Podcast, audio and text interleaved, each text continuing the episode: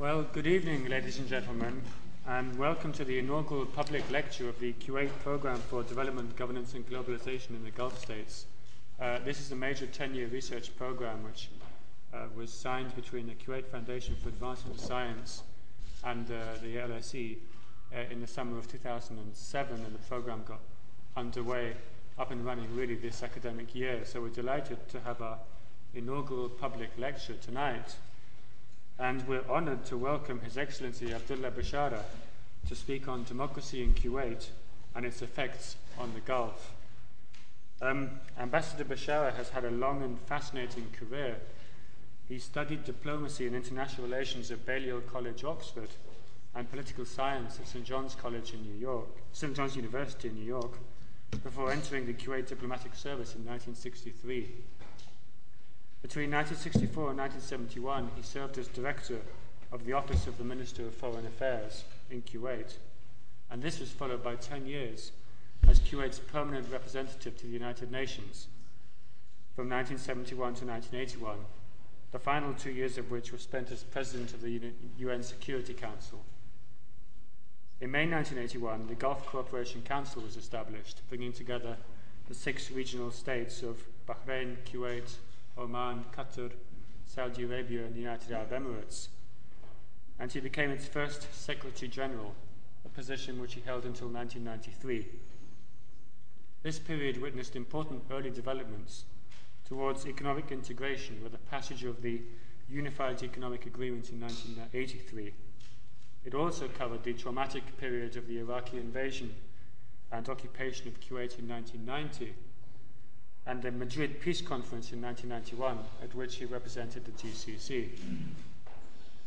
Since 1993, he's been active in publishing, lecturing, and writing, and is the president of the Diplomatic Center for Strategic Studies in Kuwait City.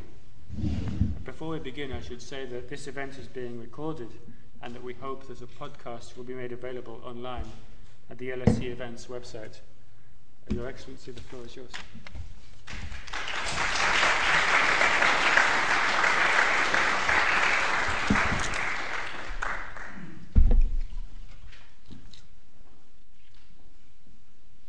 Thank you very much. I'm very happy to be here. I extend a sincere thanks to the London School of Economics, to the program on Kuwait, to Professor Christian, to all of you for coming, for preparing, organizing, and coming. And I like to tell you that I will give you a story, a narration, and then from there we move to democracy in Kuwait and its effect on the Gulf, positive or negative. I remember last time I was speaking to a group in New York 2 years ago on something called the agony of the weak, the pain of small states. And I spoke to the jury, to the Bar Association of New York. And the man who introduced me told me, he was a very distinguished, that you speak for 20 minutes. If you go beyond, I will give you a ticket. If you continue, I will tow you away. I'm very happy that I am given 45 minutes to speak on what I call the narrative of Kuwait. And the narrative of Kuwait is a story of pain and joy. It's a story of hard diplomacy and soft diplomacy. It's a story of the success of the hard and the failure of the soft. If you look around, and I am very grateful that there is a map You see where the map of Kuwait and the borders with Iraq. And the borders between Kuwait and Iraq is a legacy, the most unpleasant legacy of Britain. In 1923, the ruler of Kuwait and the High Commissioner in Baghdad, a man called Sir Percy Cox, they exchanged a letter defining the borders between Iraq and Kuwait. This definition, the exchange of the letter, was reconfirmed in 1932. But 1932, British mandate, or the mandate power, which was mandated by the League of Nations to Britain to oversee the affairs of Iraq, came to an end. From 1923 to 1932, the British had the priority of Iraqi issues and would say with little or limited concern for Kuwaiti agenda. In fact, when the ruler of Kuwait fixed a mark between Iraqi borders and the Kuwaiti borders, with the British political agent, they went together in a car, and they fixed the mark. Immediately after that, the Iraqi police removed the mark and dumped the whole hole which was dug there for the mark. From 1932 to the 1990, that was the agony of Kuwait with its borders. Some countries, I would say, some nations, some countries are blessed. I think Britain is blessed by geography. Some are maligned and pained by their geography. And I think that Kuwait geography was a malignant to its life. It was maligned because the neighbor, the Iraqi, the government of Iraq at that time, from 1932 until 90 maybe, they did not resign themselves to the reality of the borders of the British left in 1932 with the border defined, but they never demarcated. And every time the ruler of Kuwait asked the British for the final demarcation, the British found excuses, so much so that the ruler of Kuwait was dissatisfied with the process and with the attention and with the concern on the borders. As you know,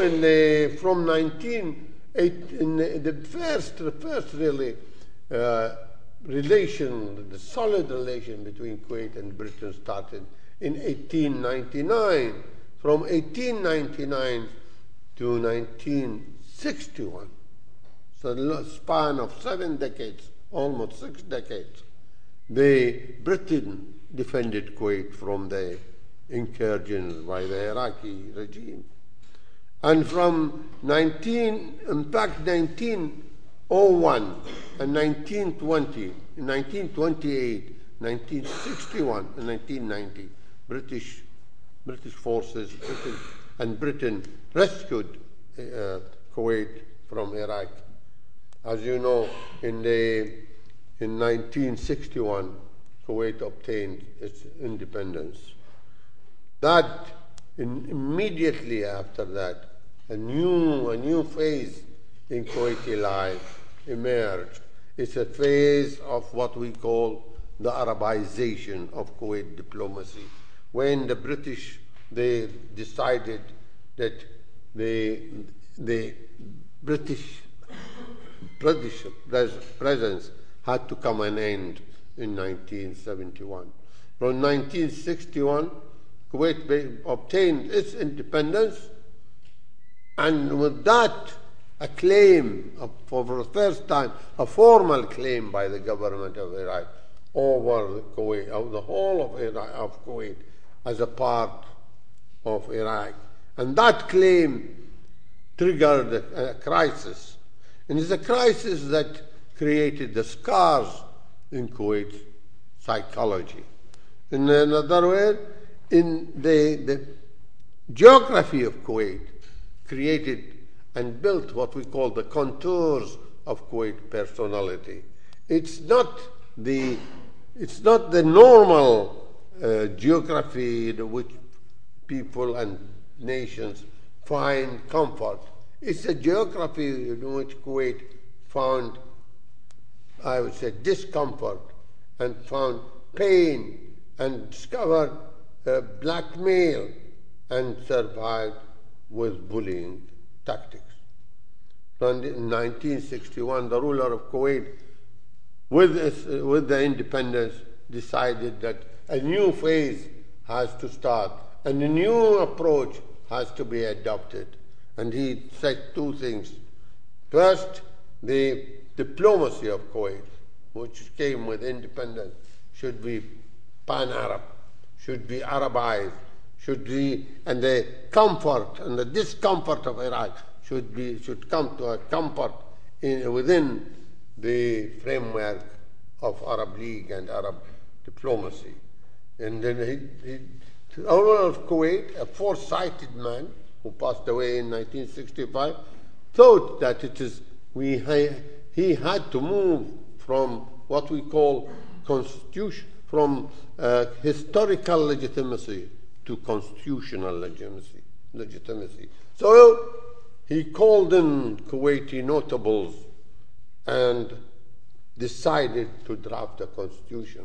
In 1962, for the first constitution in the Gulf was adopted and endorsed by the ruler of Kuwait, and consequently elections took place in 1962, and the first parliament in the history of the Gulf emerged in Kuwait, in the city of Kuwait. With that, the Kuwait moved to a democratic life, to an Arabized diplomacy, to a shift from hard diplomacy, which the British displayed, to soft diplomacy, which the Kuwaitis have to handle in order to survive within an atmosphere of threats, blackmail, intimidation, and destabilization. In 1962, with the emergence of the constitution and the election, the ruler of Kuwait found that in the constitutional legitimacy there is consensus. And in fact, the power of Kuwait is this constitutional consensus to which there is total loyalty and in which there is total faith. In 1965, the ruler of Kuwait passed away. Another ruler took over. In the middle of the 60s, there is a big change in the demographic structure of Kuwait. So in Kuwait, Kuwait is a country which suffered from geography, and it has pleasant geology and very unhelpful demography. In other words, the ruler of Kuwait found out that there must be a marriage between what we call the blessing, the joy of wealth, the joy of geology, and the soft diplomacy, which became the principle, the major principle, and the guideline for Kuwait diplomatic activities. And in that, consequently, they established what we call the Kuwaiti Program for Economic Assistance to Arab nations, to all Arab countries.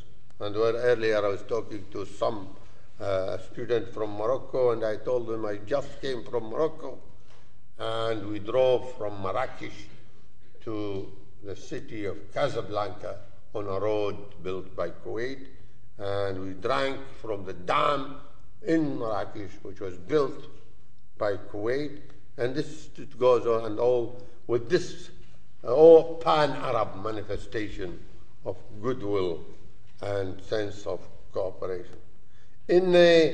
With the demographic changes of Kuwait in 1967, around 67, with the population, the influx of foreigners, the naturalization, they accepted the jump in the number of the Kuwaitis from 250,000 to almost 800,000 to today 1.2 million.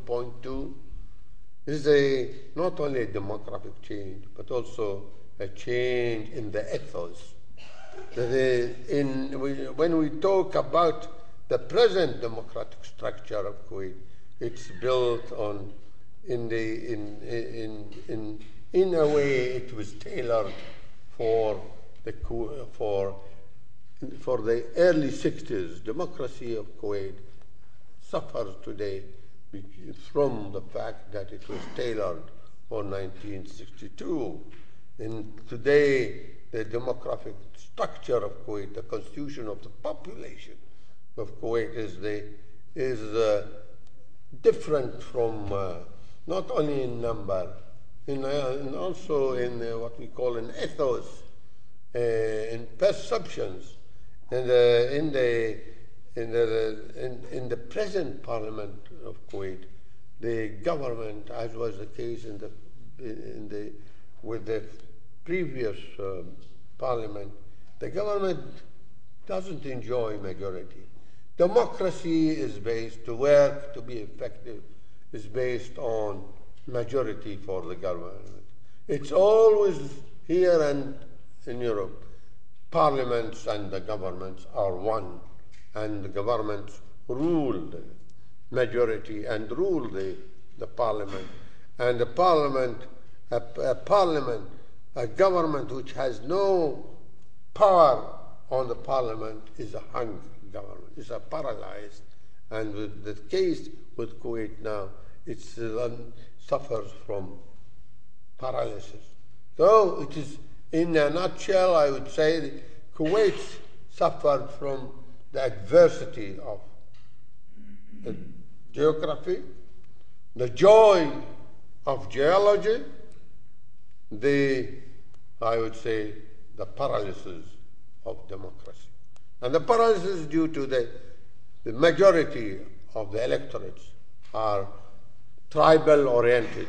The ethos of the tribe and the tradition of the tribe and the clannish identity of the electorate rules supreme, and consequently the paralysis permeated and pervaded the political scene, and consequently, and thus we have the what we call a paralyzed democracy, and the complaint in Kuwait that Kuwait is not, and the pace in progress in the social and economic in Kuwait is not as satisfactory as was the case in the early 60s when Kuwait emerged as an independent country.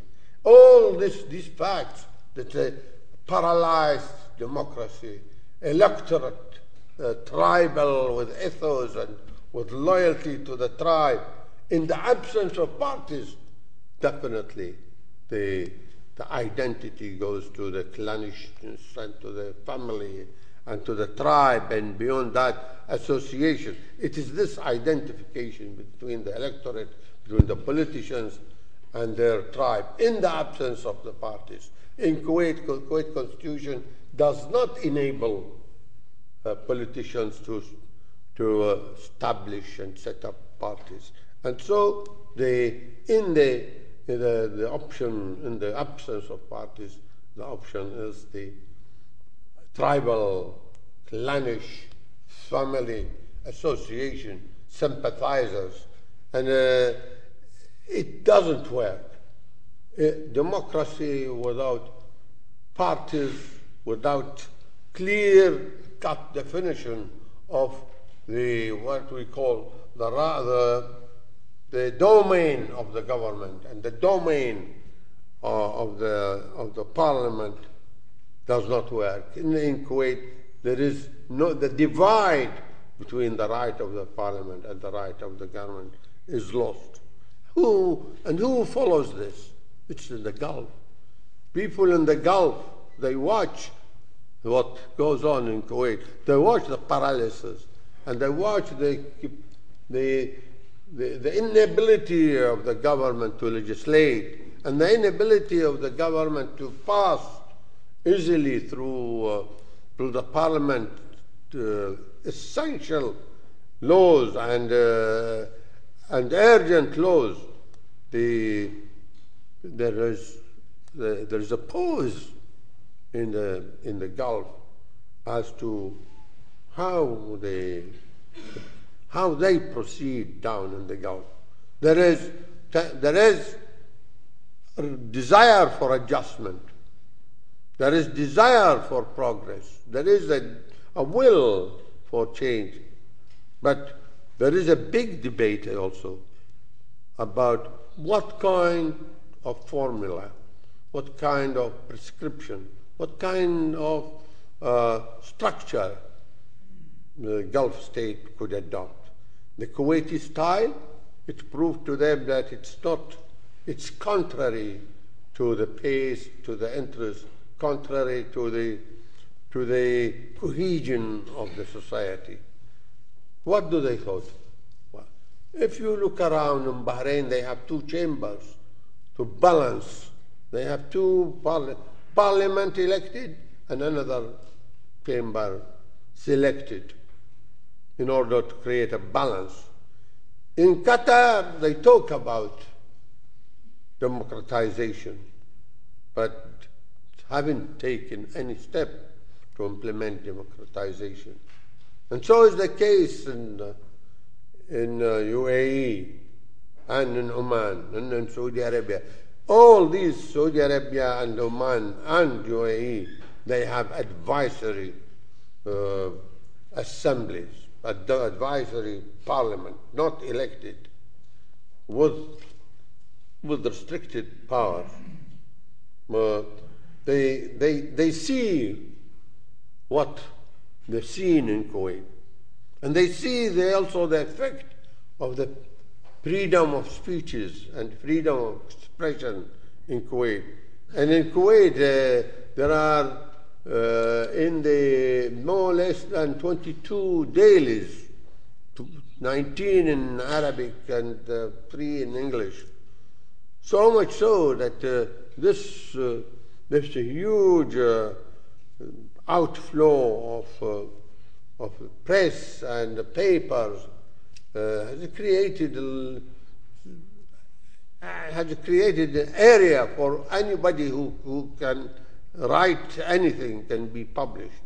The Gulf states saw that freedom of speech, if it's not at least within confines and within certain lines, it creates negative results, it brings about negative results. They also saw in the Gulf the power of the NGOs in Kuwait. The NGOs are expression of public opinion. Public opinion in Kuwait is very dynamic and very frank, candid, and forceful. It is the product of the parliament. Down the Gulf, they watch that the NGOs in Kuwait are so effective and so noisy and so initiating that they know democracy is a package, freedom of speech, NGOs, supremacy of law, power of citizenship, principle of equality. This is a list which they not easy to implement in societies which are still have traditional culture and tribal structure. Well, Would they be a democracy in Kuwait and then down the Gulf? My prophecy is that it's not around. It's not reachable in the future. It's not in the near future.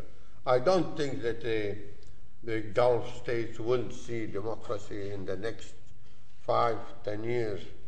The Kuwaiti experience has left its imprint on the psychology.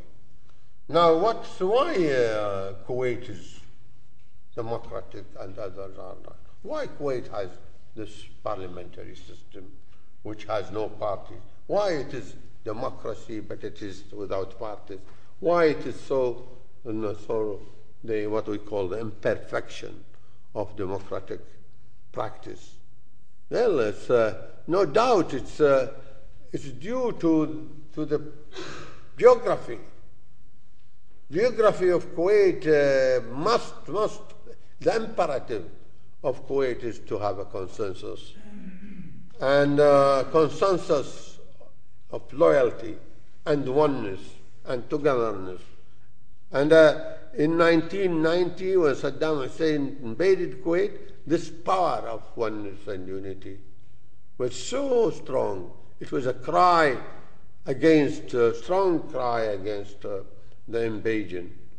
So much so that admirably the international landscape expresses admiration on this solidarity, what we call the solidness of solidarity, with no crack, with no dent. And it achieved a lot, but it's 1990 invasion, and it's the soft diplomacy which Kuwait adopted led to this invasion.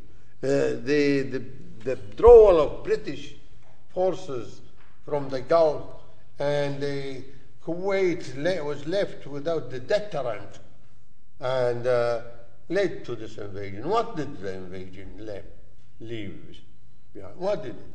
Well, the scars of invasion are indelible. They cannot be removed. They are deep in the psychology of the nation of Kuwait. What's the interpretation of the scar? These scars of I remember in 1962, I was in England here in the college, and I was reading De Gaulle's decision to withdraw from NATO. De Gaulle insisted that he must have the deterrent, the nuclear deterrent, separate from the Americans or Europeans. And I attributed that to the invaded psychology, the scar of invasion, and the affliction of invasion, which the French went through, either in the German, the modern German of this century, or the old German of 1870, and similarly the scars of invasion and the psychology and the disorientation will remain with the Kuwaitis for a long time, and they so much so. That now there is the consensus, there must be a defender of Kuwait. There must be a deterrent. There is no more, there is a revival of what we call hard diplomacy, gunboat diplomacy, if you like. In 1899 until 61, Kuwait survived on gunboat diplomacy, British gunboat diplomacy. In 1990, Kuwait was liberated by international gunboat diplomacy. And from that time, the Gulf has become so adjusted to the reality that it needs defense. It needs a protector. It needs a friend, an ally. And consequently, all member states of the GCC, they signed the pact military agreement with the United States and with Britain on the understanding, based on the understanding that the Gulf stability is indivisible from the welfare of mankind and from the economic health of the international community and from the prosperity of all nations. The Gulf is strategic. The Gulf produces 65% of oil. 55% is produced by GCC countries. The stability of the GCC countries is a demand of the international community. It's a must for the tranquility of the world economy and the flow of trade among nations. And it is an imperative to ensure the stability of that strategic area. And so, a coalition of understanding and international consensus emerged after 1990 that the Gulf is an international deposit. It's a trust that should be protected, and the United States presence in the Gulf is backed by an international consensus, and it is understood now within the UN and outside it, within the region and beyond, that this Gulf must remain stable, and that the voice and the power and the instrument of the United States and the GCC are the representative of the international community to ensure that stability. Now, who threatens the Gulf? Why the Gulf? Well, why the Gulf is so all the time colored and invaded by this uncertainty? Why uncertainty looms large in the Gulf? It's simply because of radical neighbors. From 1958, with the downfall of monarchy in Baghdad, to 2003, with the downfall of Saddam Hussein, ideologic Iraq was a threat to this region. The the jingoism, the chauvinism of that Ba'ath party was a threat to its neighbor, and particularly to Kuwait. The concept of expansionistic Iraq, the concept of supremacy of Iraq, of regional privileges for Iraq, constitute the threat and provided a sense of instability in that region. With the downfall of Saddam Hussein, what do you want? You ask me, what do you, as a Kuwaiti, as a man who lived in this, through the hard diplomacy and the soft diplomacy, through the Arabization of Kuwaiti defense, and to the invasion, and after that, the voice of an injured, invaded Kuwait. What do you want from Iran? Well, simply a normal Iran, a non-ideological Iran, a federal Iran, a democratic Iraq. Iraq that is confined to its borders. Iraq that would satisfy its own needs in its defense.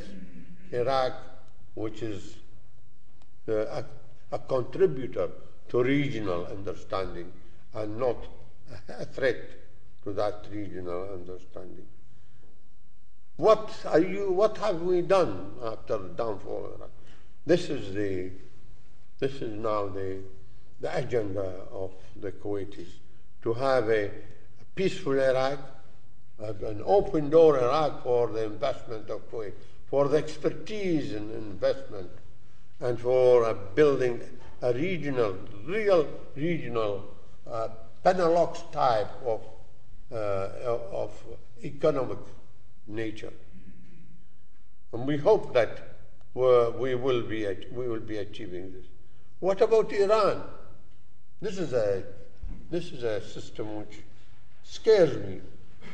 Iran is a very ambitious system. It's a very radical system. It's a system which has an agenda to destabilize regional understanding and regional moderation. And what have we done to contribute to this, to contain the radicalism of Iran? Well, it's a dialogue. The dialogue with Iran has not come to an end. We talk to Iran. We don't give up. We don't get tired. We don't fatigue from the activities with a view to moderating Iran. What is our strategy? We will tell the United States and West that Iran should be given incentives. What we call Iran should be given the bonus of good behavior. And the bonus, we talk about bonus now about to banks and chairmen of excessive bonus. Iran is waiting for an excessive bonus for good behavior. And will that take place? I will tell you three things. I lived in America I was in the Security Council during the hostages in 1979. And the reaction of the American people from that episode, it's left the same. I talked about scars and the wounds and the injury of Kuwait from the invasion. Something similar to that hurt the Americans. The American pride was hurt when the hostages. And I was the voice in the Security Council of moderation. And the Americans tried, of course, gunboat diplomacy, and they failed. Now, this intention of dialogue between the United States and Iran to convince and persuade Iran to drop its project on nuclear power, will that succeed? One thing I tell you, I'm certain of, is American public opinion is not ready for a sacrifice for Iran. The hurt of the hostages is very deep. The wound it's still pestering. The wound of hurt is still there. Will President Obama be able to overcome that? In my view, it's premature. Will the 5+1 who negotiate to convince Iran of this good bonus, the list of incentives, will they succeed? I don't think so. 5-1 is China, which has a different agenda, and Russia with another separate agenda, and 3 Europeans, Britain, France, and Germany. And the European, I must say that they approach half-hearted. Their approach is half-hearted, and their proposals are half-baked. And I don't think they are enough. I don't think they will be able to give the Iranians the list of incentives that could satisfy revolution in Iran and phase it out from confrontation to cooperation. What do the Iranians do? The Iranians, from my experience, are very crafty. The Iranian regime, the diplomats, Iran diplomatic activity is very crafty, extremely so. They exploit the division among the 5. They play with words. They use expressions and vocabulary and vernacular which is incomprehensible to a simple negotiating team. They evade, they postpone, they study, what they call in America, filibuster. And Will the Iranians reach that day of bomb? Will they put in their basket, Iranian basket, a nuclear bomb? I have, if from my observation and contacts with the Iranians, I would say yes.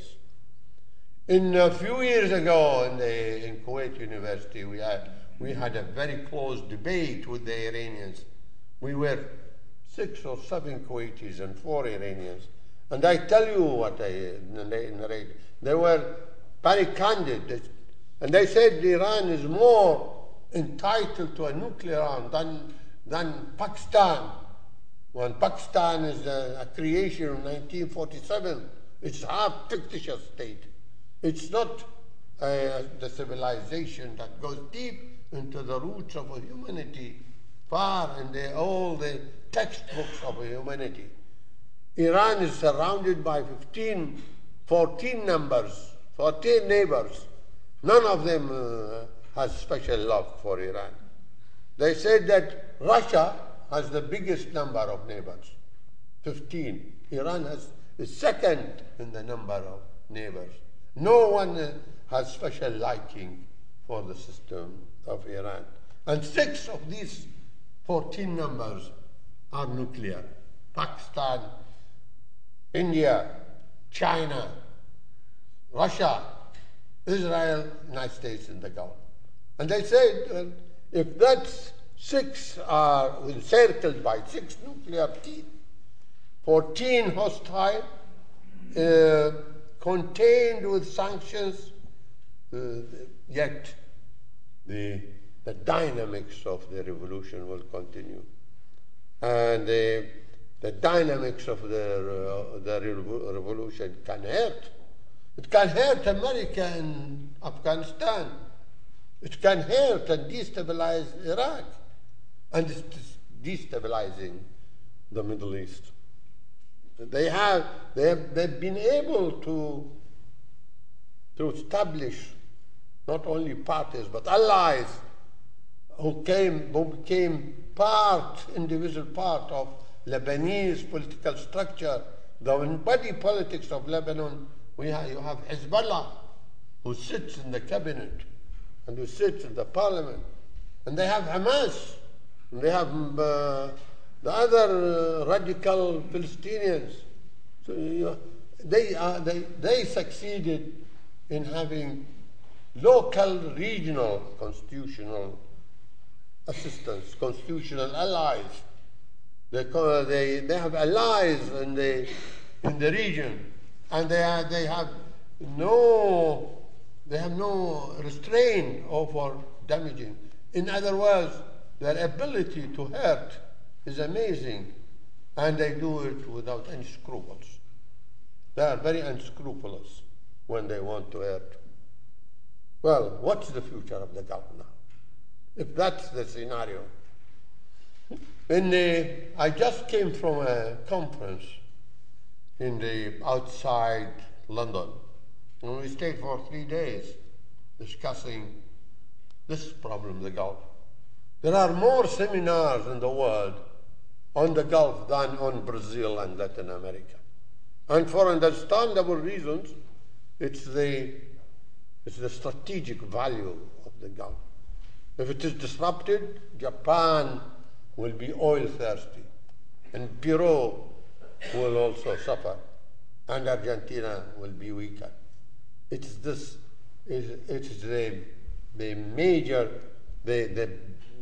blood supplier of the world economy. And so when we discussed 3 days ago the question of security, I said it in the conference. I want first the GCC to move more on its military integration. I understand that there is always a need for an ally, United States or Britain, a reliable ally, an ally who is not reluctant when the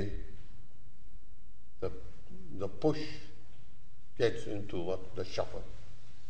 And then an ally who is not afraid to bleed, an ally who would say that the Gulf is worth fighting for.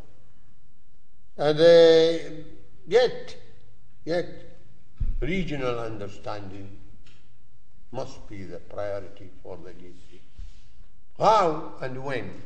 We will never get regional understanding as long as Iran is radical.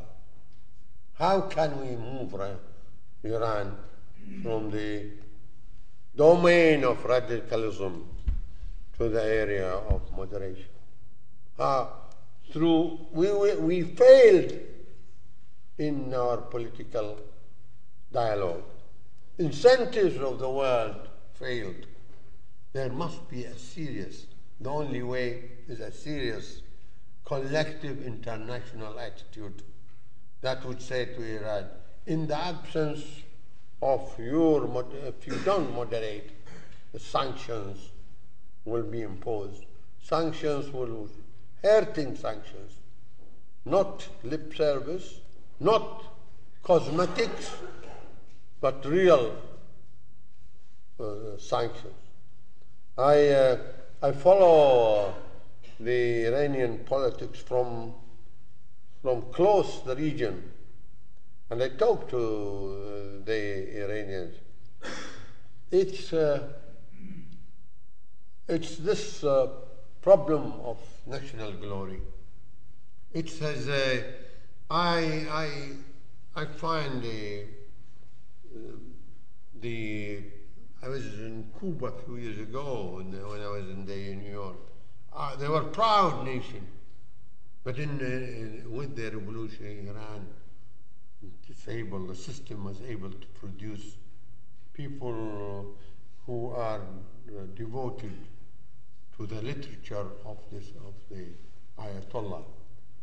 The politics of Iran is created by the spiritual leader, and the politics of Iran and the political vocabulary and expression of Iran are revolutionary and irritating, but it reflects this psychological glorification of Iranian civilization and Iranian ambition. Now they talk about what they call the privileges, special status for Iran in the region. What kind of special status? First among equals. It will not work. Special privileges that reflect the size, maybe, privileges for revolutionary conduct is damaging. Iran wants and is advocating to obtain privileges not on its size, not on geography, but also on its revolutionary nature, on its the system. The system should be rewarded, and the reward of Iran, for Iran is not must be within the reward of Iran must be offered by international consensus based on Iran accommodating and observing and accepting and implementing the rules or the enlightened rules, the ethics of international law, the ethics of good behavior, the ethics of good neighborliness, the coexistence. I have my own doubt as to the future of this dialogue between the Europeans and Iran. I have my doubts as to the Iranian confrontational drive to extract privileges from the teeth of the international community at the expense of others is so strong within us. I think I have to pause here, and I thank you very much.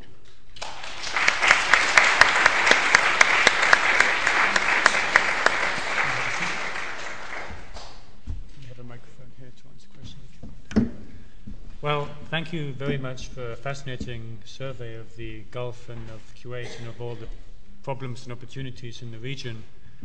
We have time for questions now.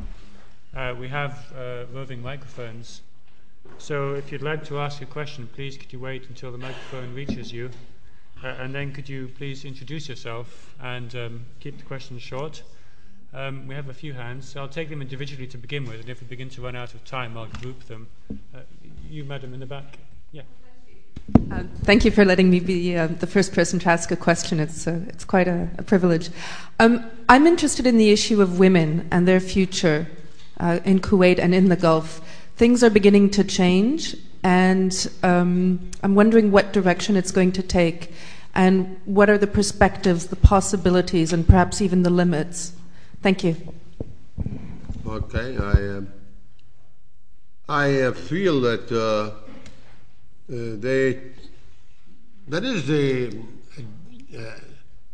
is a recognition, awareness by the leaders in the GCC countries that women must play a better role, and there is a trend which is forceful. Even you find it down in Qatar and in UAE. There are women ministers in UAE and in Oman, in Qatar, and in Kuwait definitely. The wind of change, the hurricane of change in the Gulf is amazing. Few years ago, the Gulf, 30 years ago, there was nothing in the Gulf. I went to Abu Dhabi in 1968, there's nothing, it's just sand, it's nothing. Now it's the most modern city in Europe. Doesn't have that Dusseldorf cannot emulate it in greenery and luxury. But you know, they are leaders. The leaders of the GCC, whom I respect greatly, is aware. They are very mature, and they are very experienced, and they are prudent and wise, and they know that the women must play a role. But they have also to take into consideration what we call the tribal structure, the restrictions, the traditional, the handicapped. It's a heritage that would change not by confrontation, but by what we call velvet glove approach. I want to invite you to Kuwait and the Gulf, and you will be surprised how the women are so anxious and so enthusiastic and so determined to play a role in the society. Katerina Delico, to my right. You used the word paralysis. Sorry, Katerina Dallacura, LSE. You used the word paralysis to describe the Kuwait Parliament and the situation there, and that's a common complaint about the Kuwait Parliament. But why is this happening, and what is the solution? Well, just to complete the question, is it a paralysis because there is? Because the Kuwait Parliament is stuck in a position where it can play a rearguard action in relation to the Kuwait government, but it cannot actually be constructive. It doesn't have the power to be constructive, and therefore that means there are no incentives for unified action on its part. The paralysis due to three factors. One is the parties. Parties ensure majority for government. And when there is no majority for government, we used to call it the hung parliament. Hung parliament doesn't operate, cannot work. So, well, government which does not have a good seat in the parliament, which doesn't have majority seat in the parliament, cannot operate. The parliament in Kuwait is not a window dressing. It's a powerful legislative, and it's very jealous of its privileges. It's so protective of its privileges, and it's very jealous, and it wants to expand, and it has skepticism also. It's very skeptical. In other words, it's afraid of anything that would constitute a setback. So, absence of parties and majority for a government. Second is the tribal domination of the parliament is very conservative. The conservative power of the parliament has contributed to a lot of restrictions placed on Kuwait. If you go to Kuwait now and compare it with the down Gulf, you will be surprised why Kuwait is so. Kuwait doesn't have that, the music of the day. It's conservative, it's really restricted, and it's the voice of the parliament in chasing any advent of this new modernity, be it in what they call the Western influence, Western the vintage of the West. What is the vintage of the West? Co-education. It's not there. Openness, social. It's very difficult. This conservative power of the parliament. They vote. They impose restrictions on the government, and the government has no other way either to dissolve the parliament and they have election after 2 months, or comply. And most of the cases they comply. What is the solution? Well, and that's why the Gulf people watch this experience. They are smart, many of them, the elites, the educated they defend the Kuwait experiment. But the majority, the majority, the sentiment of the majority is very skeptical of Kuwait experience in the Gulf. I am one of the, look at books. The books, they have exhibition where the books fair, in Kuwait is so, everything is scrutinized, every page, and they ban books. It's not that books which we used to read when I was a young boy in Kuwait are no more. This is, well, it's a very restrictive because of the dominant power in Kuwait, the force of the tribal politics. Tribal politics is a force you have to reckon with. And well, they tried, they changed the constituency, the map, the district, but to know that the demographic structure of Kuwait lends itself to tribal prevalence and supremacy in Kuwaiti politics. You spoke about the Kuwaiti paralysis, how it's seen in the Gulf, elsewhere. Yes. Do you think there's a danger that in Kuwait itself, elements within society will look at the Qatari model or the Dubai model of economic growth without political participation and call for a suspension of the political process? Well, there is exasperation, no doubt. There is discomfort, there is criticism, there is power, there are voices that would say enough is enough. What is really, what irritated the public opinion is this, the divide, the line of divide between the divide line between the right of the parliament, the right of the government, is lost at the expense of the government. Everything is politicized in Kuwait. And an appointment of an ambassador, an appointment of a minister, an appointment of a tender, you give a tender, a bidding to companies for the establishment or the building of a refinery is politicized. And politicization is, you know, it gives rise to suspicion. And it is it's a mood, unhealthy mood. If I am a representative of an American company, they would say, well, this is, why? Open it to others.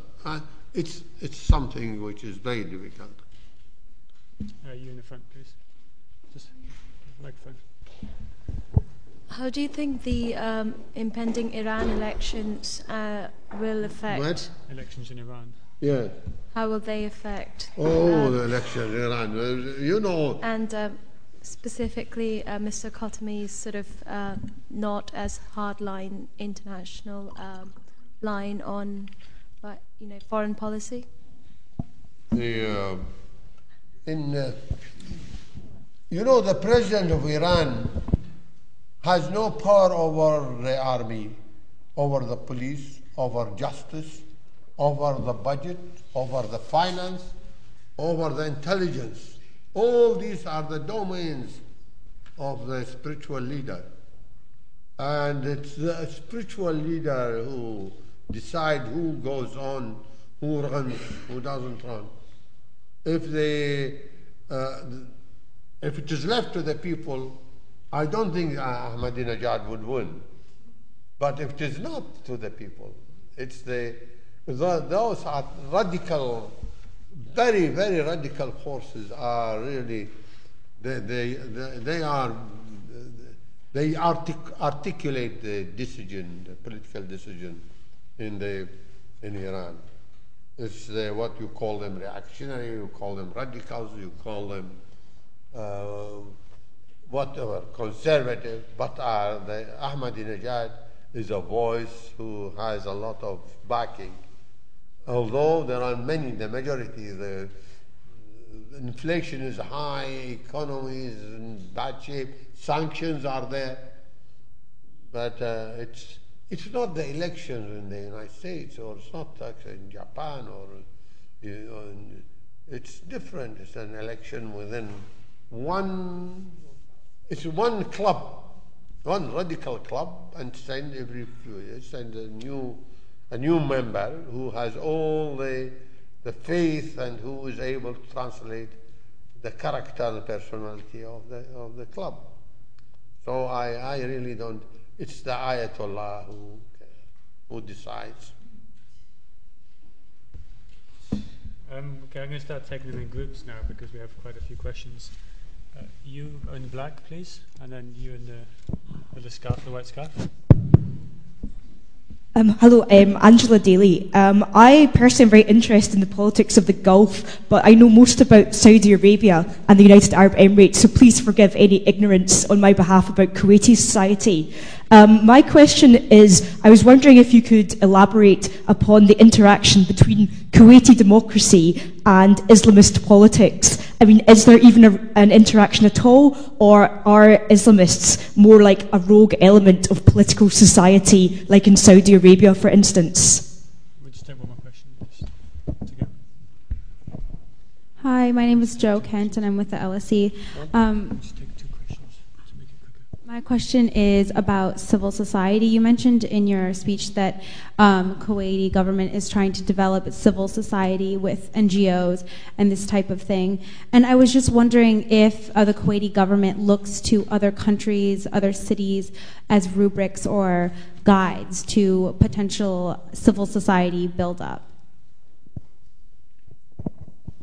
Well,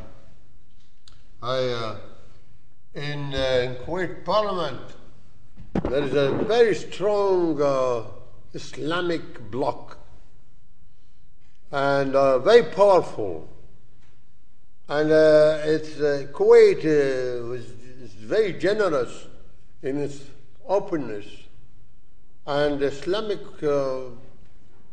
group took advantage of elections and ran. And it's a party, really. It's called the Social Reform Society, but it's a political party, and it has 5 now, I think, in the parliament. It's very powerful. It has a long backing. It has a big backing. It has a long history. It is a power that demonstrates its support for Hamas, its support for the restrictive social code. It's powerful. It's a voice of which leaves its impact in the society of Kuwait. They are powerful behind all these measures taken by Parliament to make Kuwait conservative. They contributed to the Kuwaiti strict code of conduct. The code of conduct of Kuwait is very strict and very conservative, and they are behind it. Will they succeed? I think they will. They are very powerful, and then as an illustration of their power, they are tabling now what we call a vote of no confidence in the prime minister, and that's very, very unusual. And this is for the first time this political bloc tabled a motion of no confidence in the prime minister who is chosen by the emir. So I think, and they have alliances with the same group in all down the Gulf. They go to Gaza. They go. Well, they treat this Mash'al, Khalid Mash'al of Hamas as a conqueror. This is politics. Religion and politics is very, very difficult and very sensitive, and it's very always.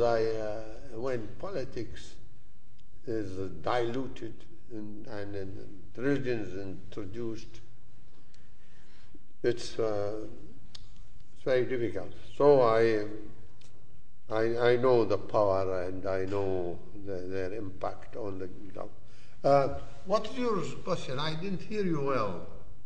My question is about a Kuwaiti civil society, and you mentioned in your speech how in Kuwait the government is trying to cultivate NGOs and different features of, say, a liberal democracy. And I was wondering where Kuwait is looking to, which other states or regions it's looking at as an example of civil society, like the ideal civil society to develop in Kuwait. The NGOs are very powerful. I felt their power when I was in the America and the Security Council. NGOs representative, they come to the UN and they express a voice of concern. They speak for better climate, They speak for backward banning on tobacco. They speak for better clean cars. They are lobby. They are lobbyists. In Kuwait, they are part.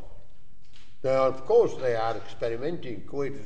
All of us are experimenting in all these facets of modern governance. But they are powerful. They are voice for the protection of the sanctity of Constitution. They know a Constitution which brought good consensus for Kuwait is a progressive paper, document that should be kept. And they say that in the full knowledge that this exasperation and this lack of comfort with the prevalent this debate in the parliament. So they are there. They are not as powerful in the downtown. They are the beginning. In all fairness, Kuwait experience is being followed with concern and followed with interest. The impact it has on the Gulf is enormous. Well, nobody is going to copy the political life of Kuwait. I'll take a couple of questions here. You in the front row, and then you in the corner over there. Zaid from the LSE. Do you think that greater GCC investment within Iraq will somehow help to stop Iran's territorial ambitions? And in the corner.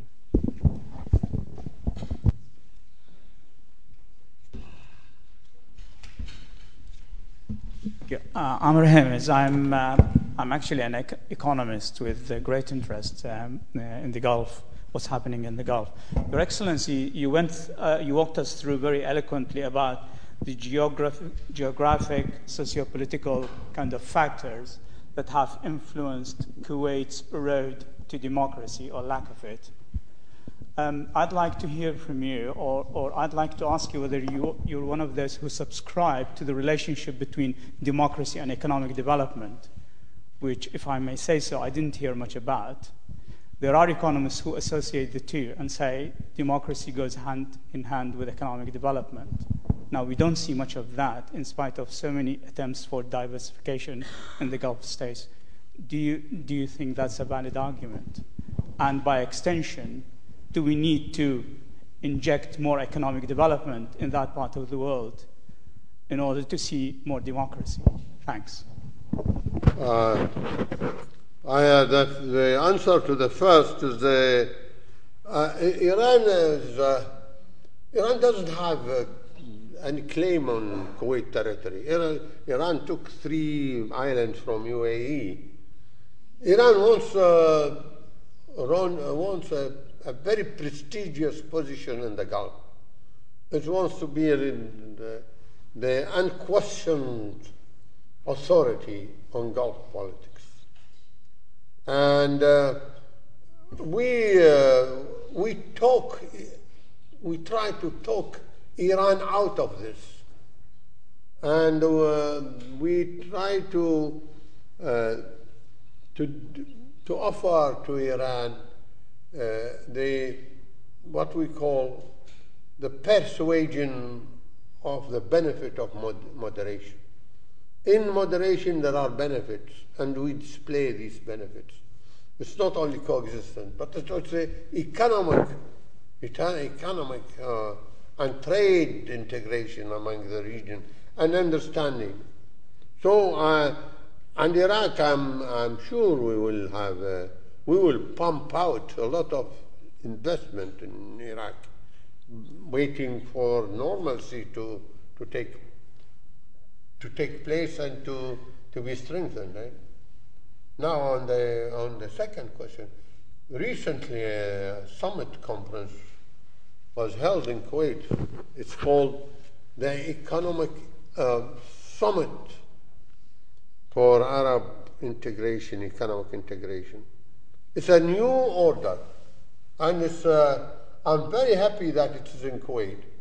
It's a new economic order in Arab politics. It is really Arab, it is an acknowledgement of the failure of the political order among Arab states, and has to be replaced by a an economic order. And it is a choice of trade and investment and economic integration as a substitute for as a road to Arab understanding and political rapprochement, rather than the old Arab League style, Arab League formula. The formula of the Arab League as a power of unification among the Arabs, it has no rational basis really, and it failed.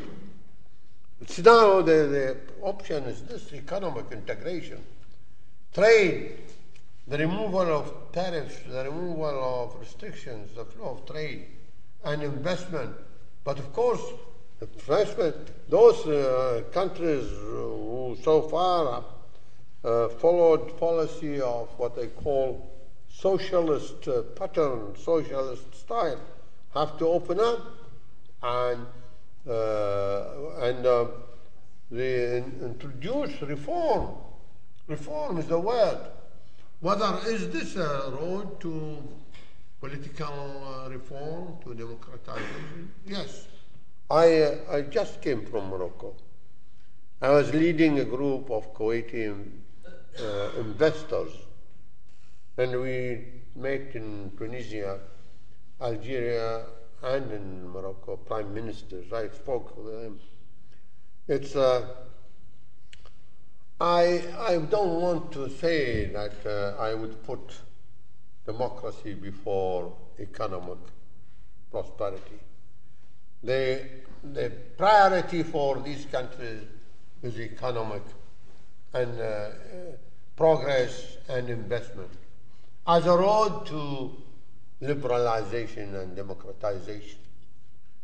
And we had to democratize in Kuwait because I told you the malignant, the hard diplomacy and the failure of soft diplomacy and the malignant geography.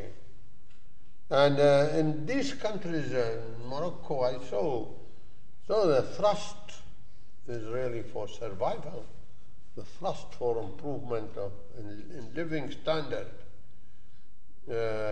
In a way, if they are given choices between freedom of speech or improvement of life, they would choose improvement in life. And you are right. Now a new map for Arab politics, the map which indicates and shows the road through trade, Arabs could come to understanding.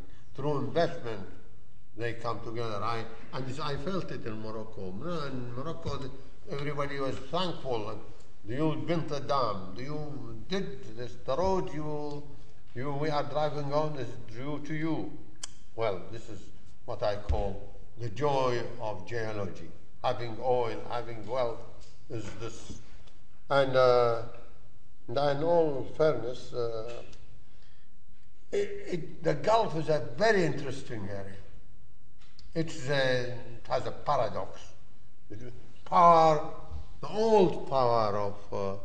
old school is challenged in its own arena, in its own area. Modernity is coming, and old school, like this, the ethos, the rules of the tribes, and the affinity of tribe among tribe members. So this clash between the arrival of modernity, not only in houses and roads, but also in ideas and thoughts. It is clashing, is interaction. We'll see. We'll wait to see the outcome of that. We're coming towards 8 o'clock, so does anyone else want to ask a question? I'll just take one final cluster, you two, and then you and you as well. So if we start with, yeah, and then you and then. A couple of quick questions. First, what proportion of adult residents in Kuwait have the vote, and do you see that changing? And also, can you see a time when Iraq will become a member of the GCC? Hi, my name is Ali from Information Systems and Innovation Group. One of the rhetorics of the Bush administration was to set Iraq as an example for democracy in the region. What do you think will Kuwait understand or take from this example that is currently set as a result of the US invasion of Iraq? Thank you. Right. If I may draw an analogy, sir, for you, between India and Kuwait, we haven't really been being blessed by the best of neighbors, and neither do we have the gift of geology. But I think we've still managed to attain a reasonable amount of success in democracy. So do you think that the Kuwaiti experience has been so paralytic because it did not allow political parties to exist, and because of this lack of grand coalitions, which would allow a plural civil society to develop, and by insisting on this tribal structure, not allowing political parties, Kuwait has opted for this paralysis. I'll just get a microphone behind you as well. Oh. Hi, you mentioned that Iran took 3 islands from the UAE. I'm interested to know what the history of that is, because I wasn't aware of it. And also, why do you think Iran is a more dangerous threat to the smaller Gulf regions than the ideological influence of Saudi Arabia or Egypt or Israel or America or anyone else? Why do you see Iran as the prime ideological threat there? Well, I hope I won't forget. The question of Iraq membership, I rule it out. The GCC is closed. The rule, the charter doesn't enable any state which is none of the 6, only the 6. And I advocate a special relationship between Iraq and the GCC, something like the GCC relation with Yemen. It must be a privileged association between Iraq and GCC. I also want to see more Iraqi role in regional understanding. I want to see Iraq more democratic. It's the only... Iraq is a mosaic, and you know that. It's not... It cannot be ruled the way Saddam Hussein, through butchery. It has to be by consensus. It has to be by persuasion and conviction, and by the will of the various sects and various walks of life in Iraq. But I have some. I am very optimistic on future of Iraq, the normal Iraq. Ideology killed Iraq, deprived it of its power and potentials. Now on Iran and the India, I was in India a few years ago, and I gave a speech in the Nehru University on India and Kuwait, India, especially Kuwait.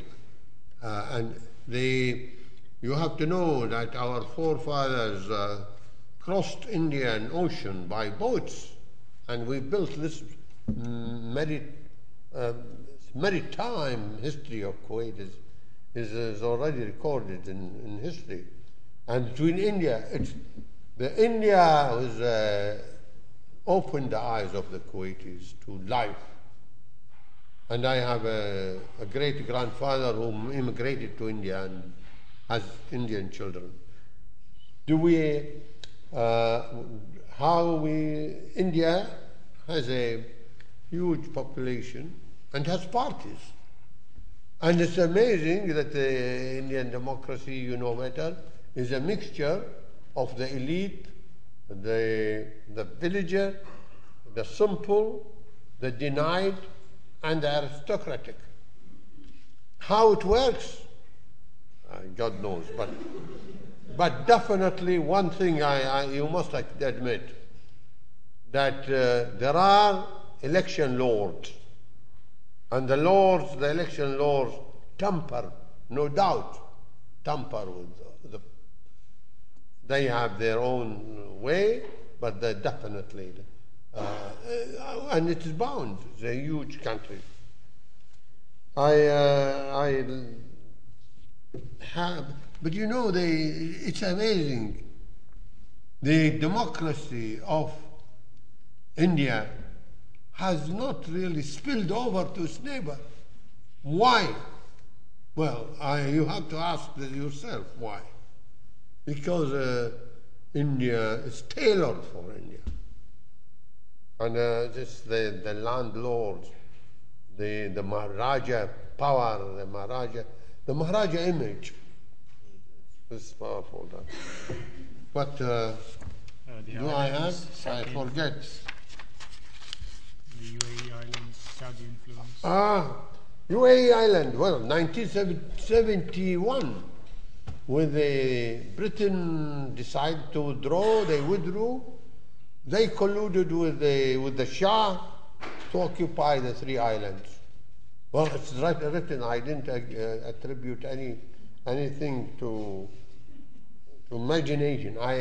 This is recorded that there was a collusion by Britain to allow the Shah not to fight, and it's recorded. I was reading a book last week on that. So they took it. It's here and there. Three islands. One of them was inhabited, the two no. So, and they thought that the UAE thought that after the Shah's downfall, there would be a more receptive Iranian to the legitimate demand of the UAE, but it's not. It's the Iranians claim that it's theirs. Now, the Saudi influence, the Kuwait invasion changed the landscape, the political landscape, and the psychology. Saudi is the backbone of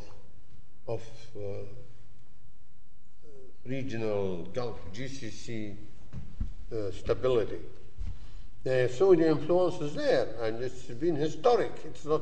It's since time immemorial. You know, since the Saudi dynasty lived in Kuwait in 18. After they lost Riyadh, they came to Kuwait. There is a special affinity between Kuwait and Saudi Arabia, between the rulers of Kuwait and the monarchy of Saudi Arabia. The Iran influence, yes. The Kuwait could not have been liberated without Saudi Arabia. I was in the GCC, I was Secretary General. From its land, from its sea, and from its skies, and from its coffers. And my final word is that you don't know, and maybe you will never know, how the invasion of any country leaves its imprint on the psychology and body politics of the nation. And in Kuwait, well, they go by the yardstick of who was with us, who is not, who was reluctant, who was playing, and who was deceptive, and who was masquerading as a friend. It's So Saudi, the balance, there's a lot of wealth, reservoir of goodwill in Kuwait for Saudi Arabia in recognition. So it's, there is influence, but it's not, it's a prudent influence. It's not the influence that imposes. It's an influence, no doubt, because of the interaction of the two nations, two peoples, the same origin, the same history, the same fate. So, thank you very much. Thank you very much.